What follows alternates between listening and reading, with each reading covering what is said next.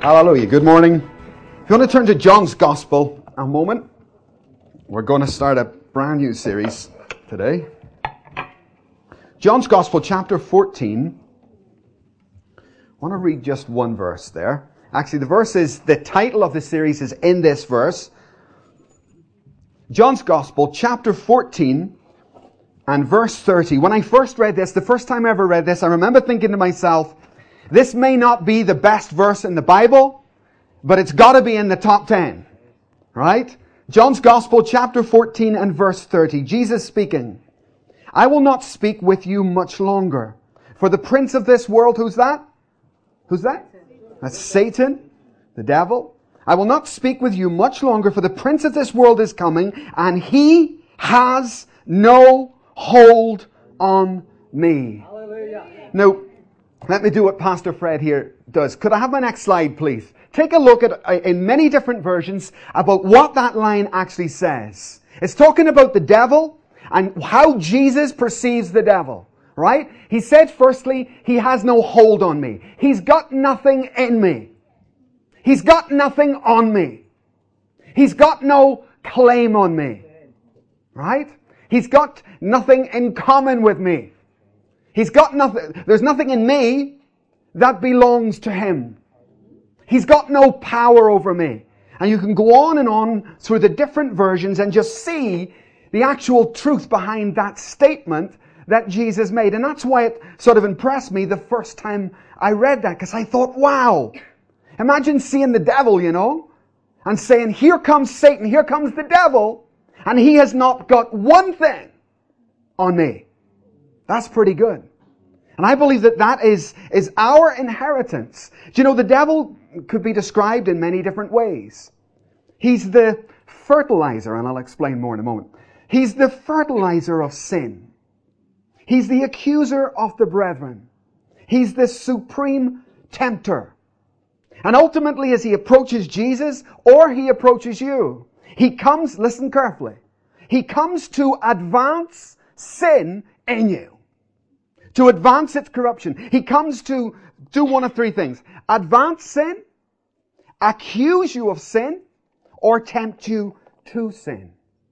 Now, when Jesus said, here comes the prince of this world and he's got nothing on me, what Jesus is actually saying is, this is before he's crucified. But Jesus is actually saying that's because I've crucified the flesh. That's why. And in some senses, Jesus was crucified twice. He had no hold on him because Christ had already walked with a crucified flesh. There was nothing in him that the devil could infest. Now you know what it's like when somebody's got something on you. Right? It puts you at a bit of a disadvantage.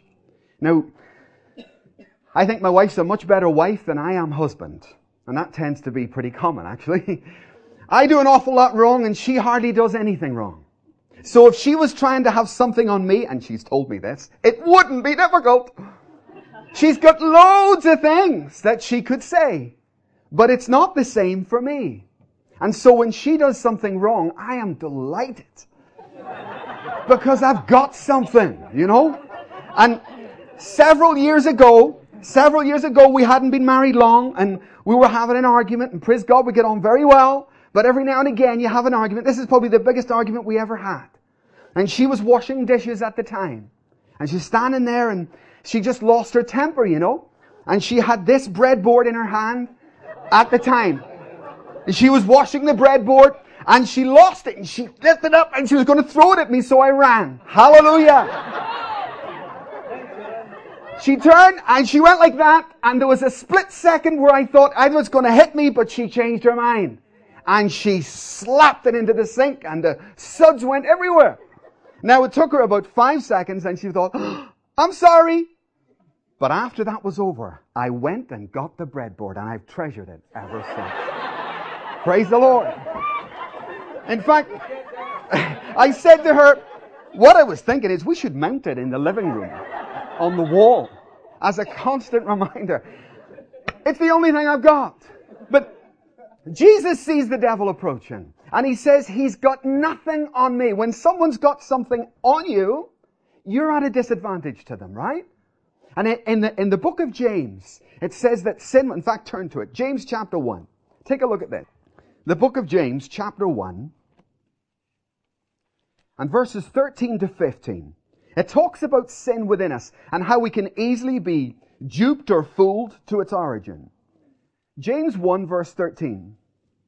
When tempted, no one should say, God is tempting me, for God cannot be tempted by evil, nor does he tempt anyone. But each one is tempted when, by his own evil desires, he is dragged away and enticed. Then after desire has conceived, see the process here? It's fascinating. So each person is dragged away by his own evil desires. Then after desire has conceived, so there's a birth process to sin. Then after desire has conceived, it gives birth to sin, and sin, when it is full grown, gives birth to death. I want you to understand, look at me a minute. It isn't only God who searches us. It isn't only God who comes to you by the Holy Ghost and searches you out. It's also the devil. And he seeks, just like God seeks to, you know, to put stuff in you, to build you up, so the devil also seeks out people. Remember Job chapter 1.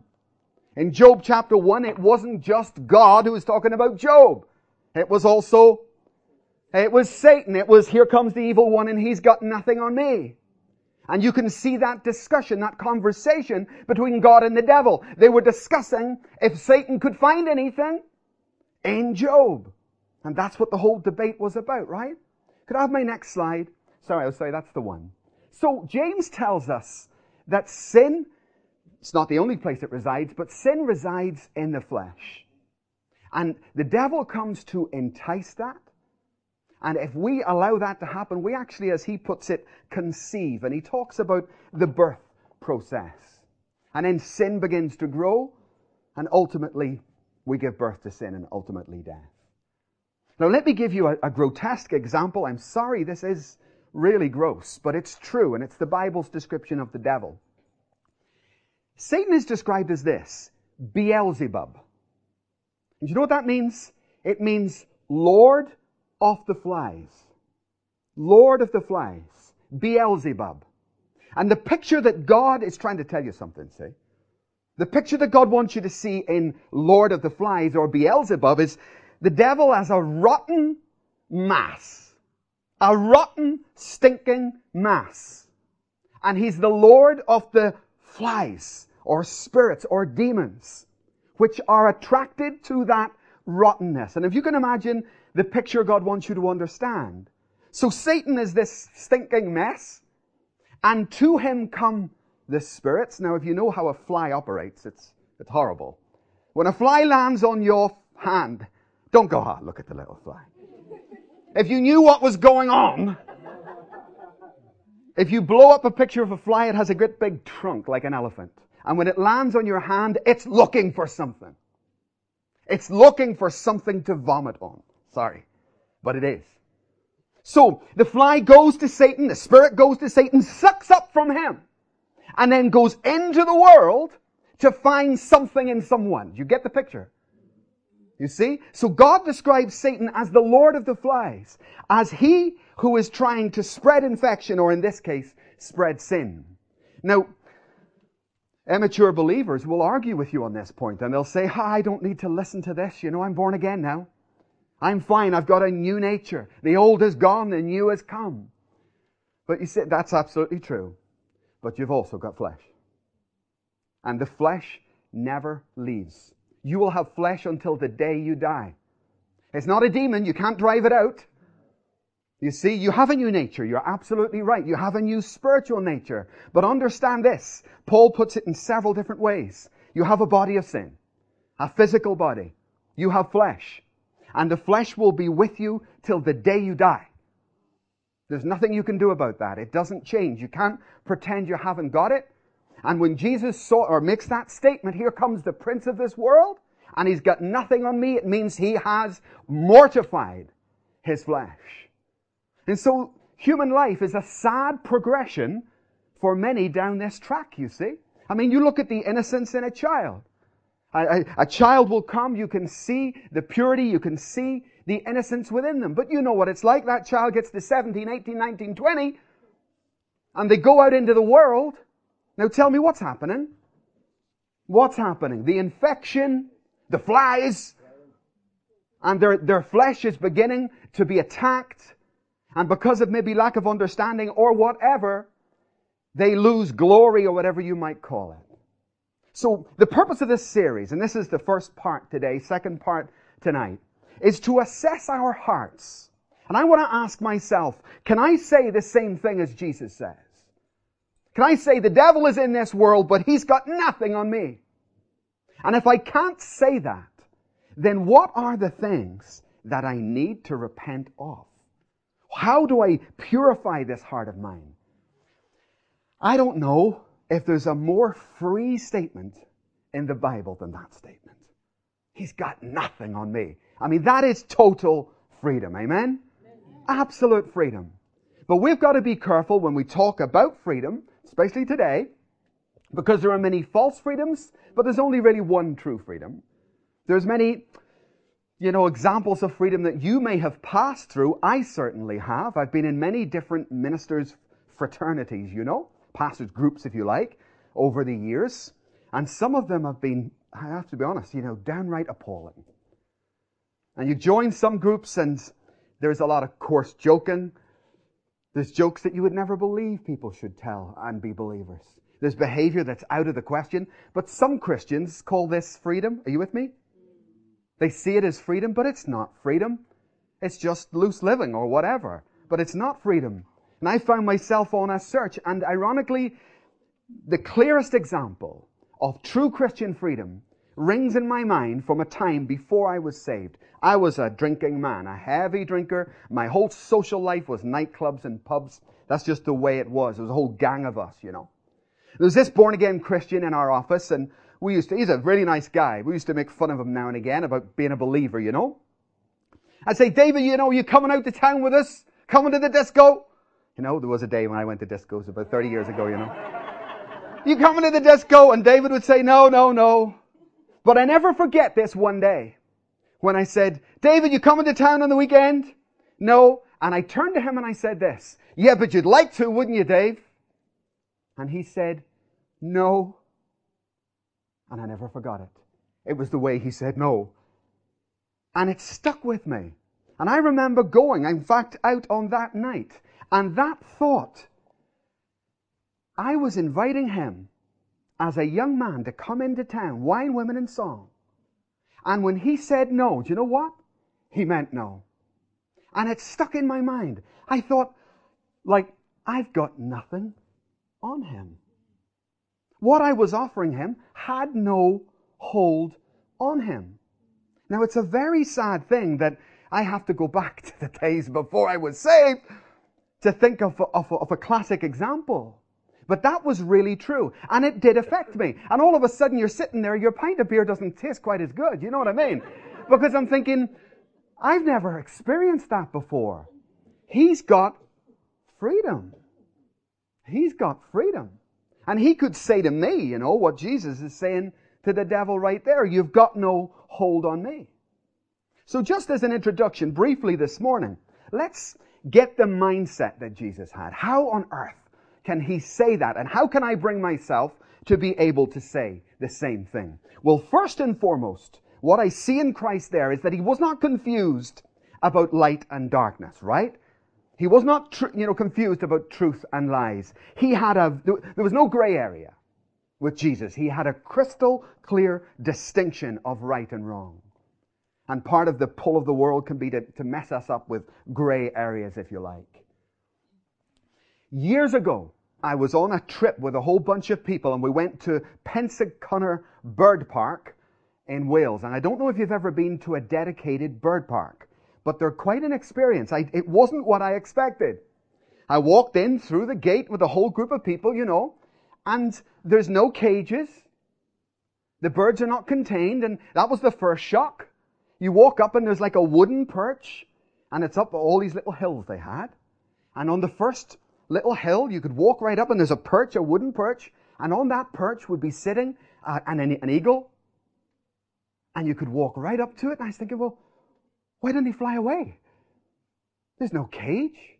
Nothing. And every now and again, there was loads of, you know, birds of prey all around the place, but no cages. And you look, you know, I was completely puzzled by that. Some of the birds would fly, but they would just go so far and then come back and sit on the perch. Go so far and come back and sit on the perch. And the tour guide came along and told us why this was the way it was. He says, ah, you see, when the birds are young, we tie them by the foot. And we take a long cord, and the bird can sit on the perch, but it wants to get away, so it flaps, but it's held.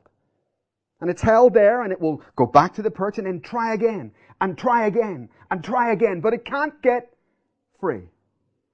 And in the end, the mind is set, and the bird stops flying up there. It just goes so far. And after a year or two, cut the cord. And they used to leave just a little plastic hoop around the bird's foot. And that bird, even though totally free, would never try to properly fly again. Isn't it amazing the power of a lie? When all those birds are, and they are really free, but they don't exercise it, they don't actually believe it.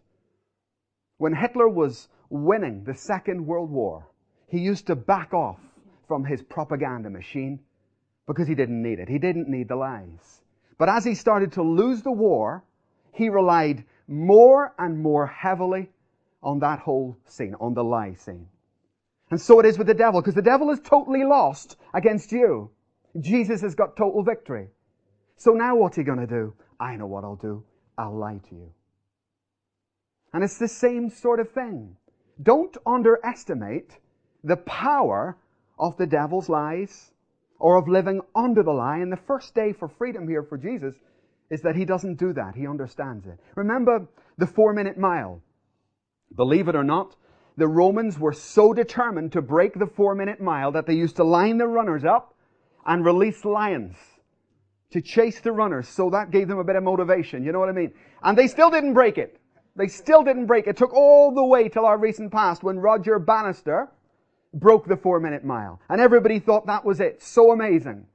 Now I can't remember the exact statistics, but in the year that he broke the four minute mile, the following year there was something like 12 people broke it. And the next year something like 100, and then there was over 300. It just went up, up, and then rocketed. Now, what's been broken? The four minute mile? No. The mindset, the lie, when one person could be free, we can all be free. You see the power of it? And so it is with Christian freedom. And Jesus is giving us a, a signpost that you and I can be totally free and address the devil in the same way that he does right here. So point one this morning. Watch out for the power of lies in your life concerning freedom. Take a lesson, a simple lesson from Jesus. The second point is in John chapter 8 and verse 36, the famous piece of scripture. It says this, He who the Son sets free is free indeed. Now that's an important statement and we need to understand it fully to experience it fully. It doesn't say that he who the Son sets free is free in principle. It could say that, but it doesn't say that. It says, he who the Son sets free is free indeed. Now, if you have ever sold a house, you will know that if someone makes you an offer, and the offer is accepted, here in Scotland, it works different in different countries, but here in Scotland, they put a little sign up outside that says, sale agreed, or in some countries it says this, agreed in principle. And it's a legal term. Do you know what that means actually? Do you know what that means for the seller? agreed in principle? Nothing. Absolutely nothing. It only means someone's made an offer, really, and I'll tell you why. Because no money has exchanged hands. You've got nothing yet. It's only in principle. There's probably been no surveys carried out, so you don't even know if they're going to proceed. And there certainly wouldn't have been any loans issued. So agreed in principle is not a great thing, and people tend to get excited about it and then often get disappointed. But God doesn't say that in John's Gospel, chapter 8, verse 36. It doesn't say, for he who the Son sets free is free in principle. No. He who the Son sets free is free in their deeds, is free in their actions, is free to live as they want to live, empowered by me. He who the Son sets free is free in their deeds. And there's a whole biblical concept behind that. It's actually called, we've been looking at the law recently. Well, this is called the law of freedom in Christ Jesus. Remember, God has had a progressive way in which He's tried to reveal Himself, reveal His truth to us. It began in nature, where God revealed Himself, and it says that in Genesis and in Romans. God made Himself known in nature. God made Himself known in the conscience. But I often hear some of you saying to people, just live by your conscience. I would never say that. I would never say that to anybody, lost or saved. Your conscience is a broken measure. It's faulty. But nonetheless, it was part of the stages. If it had worked, God wouldn't have had to continue up this list. But He had to continue because the conscience got damaged by sin. God revealed Himself in nature in the conscience. He continued to reveal Himself in stone with the Ten Commandments. Revealed Himself in Jesus Christ and specifically revealed Himself in the Scriptures. And He goes on to reveal Himself in your heart so that the law of God is known to you. But ultimately, at the top of the list, God's revelation of freedom to this world is you. It's a living epistle that you walk in total freedom in this life. It's a living word that we become that, that the word becomes alive and we walk in that word. Amen. Laws are funny things, and I think we get a little bit calmed by science, you know. We talk about the, the law of gravity. Could I have my next slide, please? The law of gravity is called a law because it should work in all circumstances, right? If I drop this Bible here, it will fall to the ground because of gravity. If I drop it here, it will fall to the ground. And we call that a law because it works in every circumstance. If it didn't, it would be called a principle. Now, what we're looking at here, and it's an important concept for you to grasp, is the law of freedom. The law of freedom for those that are in Christ Jesus. That when I'm saved, I've got something that can work for me at all times.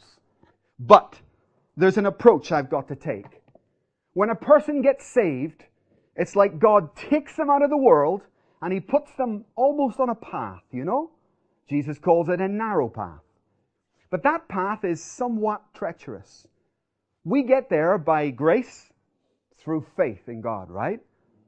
And to stay on this path, we need to learn a little bit about the both, the ditches on both sides, because they're very much there. On one side of life, you could end up in works, going back towards the law as a way of staying right with God. If you do that, in Galatians, it calls it falling from grace. He says in Galatians, it was for freedom that Christ has set you free. Now don't go back to living by works because that will just make you self-righteous. Don't bring yourself under the law, the old law, again, but stay on the path. Stay under grace. Man, it's an important point, friends. Do you know what it says in Titus? I think it's Titus, isn't it? In the same manner in which you were saved, now walk. You were saved by grace through faith. Now watch the ditches. Don't go into works and don't go into sin. Notice how they both ditches cause problems with self. It's either self-righteousness because we're working, or it's self-condemnation because of sin. Neither of these is freedom. Neither of those is what Jesus. If anyone's in either one of these ditches, I tell you, the devil's got something on you. And you can't have freedom. Freedom only, gravity if you like, only applies under grace. When I live and walk and I'm in full knowledge of the grace of God in my life. Remember, folks, any prayer I pray has got two entry qualifications before God. Two. What are they? when God hears you pray, there's only two things on his mind. Is this person aware that they need grace? No matter how much they've worked, it doesn't count for the answer of their prayer. Does this prayer, is, two things. Grace is the first and faith is the second. Is this person approaching me in faith? You see, the walk of freedom that Christ is on is that one. In the same manner, I got saved by God's grace by putting faith in Jesus Christ. Now I must walk every day in the same way. Not trusting in my works, not being defeated by the devil, but being sustained by the grace and, and, and by my own faith in God. Amen? Now, I mean, you can tell if you're in works, friends. You can tell if you end up in the ditch just simply by the way you live. Let me give you an example. We call it the good day, bad day example, right? Let's say you get up tomorrow morning and the sun is shining and you have your quiet time and you drive to work and there's no traffic and you go in and someone hands you a cup of tea and everything is rosy. And in the middle of the day, you know, God is in his heaven and all is right with the world type of day, right? And someone comes to you and says, oh, there's somebody here who's sick. And you say, I'll pray for them. Bring them here. I'll pray in the name of Jesus. Tuesday comes. You get up and it's raining. And you go out of the house and you got a parking ticket. And you go into work and you have an argument with the boss. And you're all out of sorts. And someone comes and says that there's a person here who said, oh no, not me today, sorry. You'll need to go and get someone else today. A person who thinks like that is in a relationship of works. Because you know what, friends? Listen to me, please. Your prayer is no more valid on the Monday than the Tuesday. Or was it, was it based on works, was it? Is that what you thought your prayer was going to be answered by, was it? That's not freedom. And such prayers don't get answered. They don't make it to God, you know. Don't make it to heaven. It's grace and faith that, you know, push through that. So where are you in relation to this? We're going to assess ourselves. Especially tonight. I want to do some lists tonight. But where are you in relation to God in this? Is it a walk of grace or have you veered into works? Has the devil succeeded in, in bringing you into sin to infest your flesh, as it were, as, as, as Jesus overcame?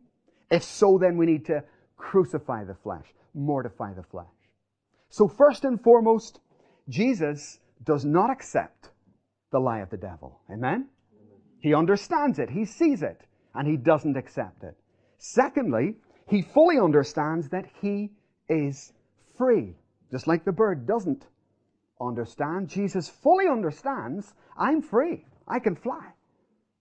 I'm not bound. You can try and put something on my foot, but I will not accept it. I am free. I am free. Amen? Say it. I am free. You are free. You are free. If you're born again, friend, you are free. And that is a fact. And everything else is propaganda. Plain and simple propaganda, extremely effective. Extremely effective. It's worked for thousands of, years, thousands of years. Do you know the devil has defeated every Christian who ever lived? No one has ever beaten him. There's only, well, no human being. Jesus Christ is the only one who ever defeated the devil. And your life is hidden with Christ in God. Right? So don't get ideas about walking in some sort of other strength. We need grace. You need the empowerment of God, faith in Him, and that alone will sustain anyone in a walk of freedom. So Jesus is not fooled by the lie. He understands what freedom is, and I hope we do too that we can fly, as it were. And thirdly, he knows what he's freed from, and he knows what he's freed unto. And this is our last few lists here. He's freed from Satan. He says he's got no hold on me. He's freed from sin, and indeed the guilt of sin. You know, the Jews, don't you feel sorry for the Jews?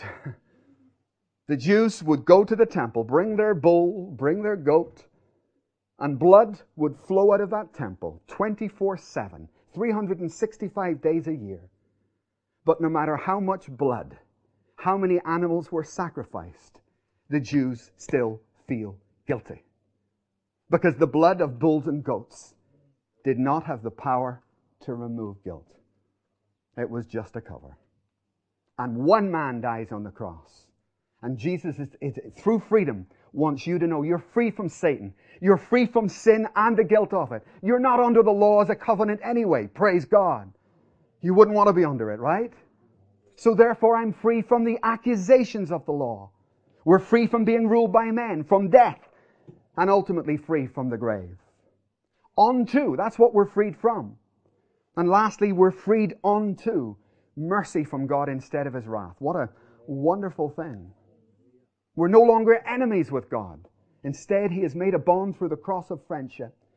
We're freed instead of sin, we now have service and from bondage to liberty. Me invite the worship team back. Just listen closely. I want you to understand as Paul in Galatians chapter 5 tells us that it was for freedom. Just turn to that a moment, if you will. Galatians chapter 5 and verse 1. Galatians 5 verse 1. Look at this.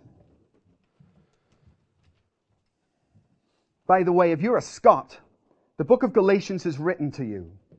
You know, the Gauls were originally the Celts, and there's so many people around the world that this is addressing our forefathers and maybe traits that we find in ourselves. But these people had a problem with works, right? Galatians chapter 5 verse 1. It is for freedom that Christ has set us free. Stand firm then, and do not let yourselves be burdened again by the yoke of slavery.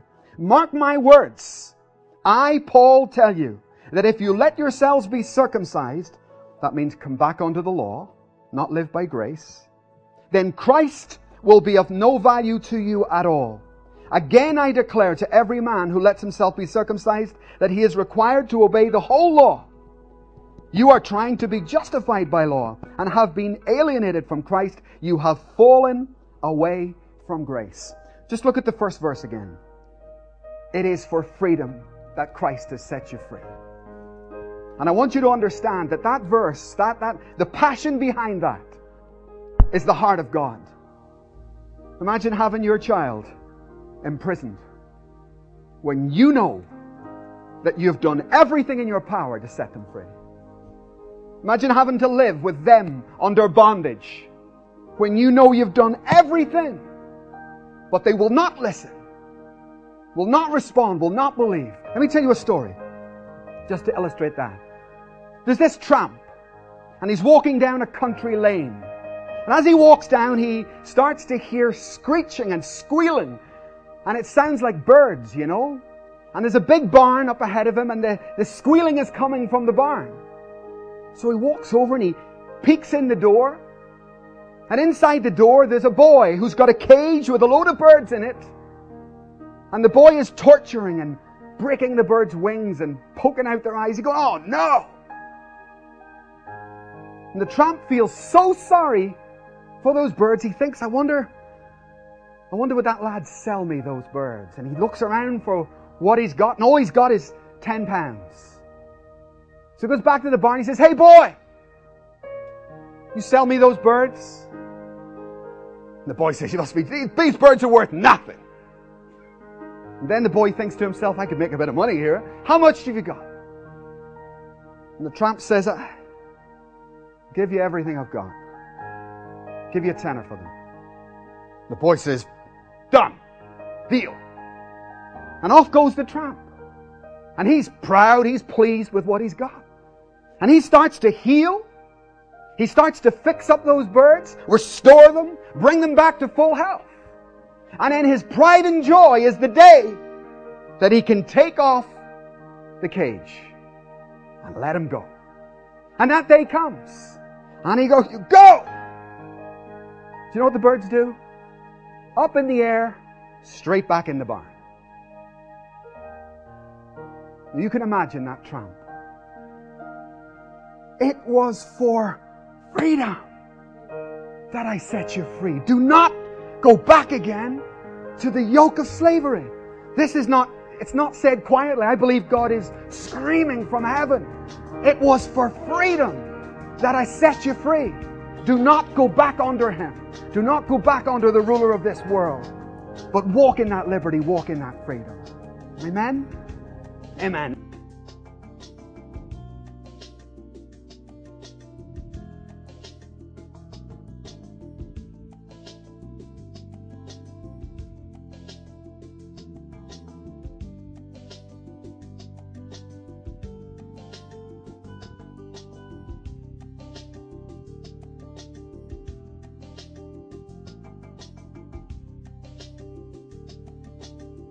Thank you for listening to today's program. I trust you have been blessed and edified by what you've heard.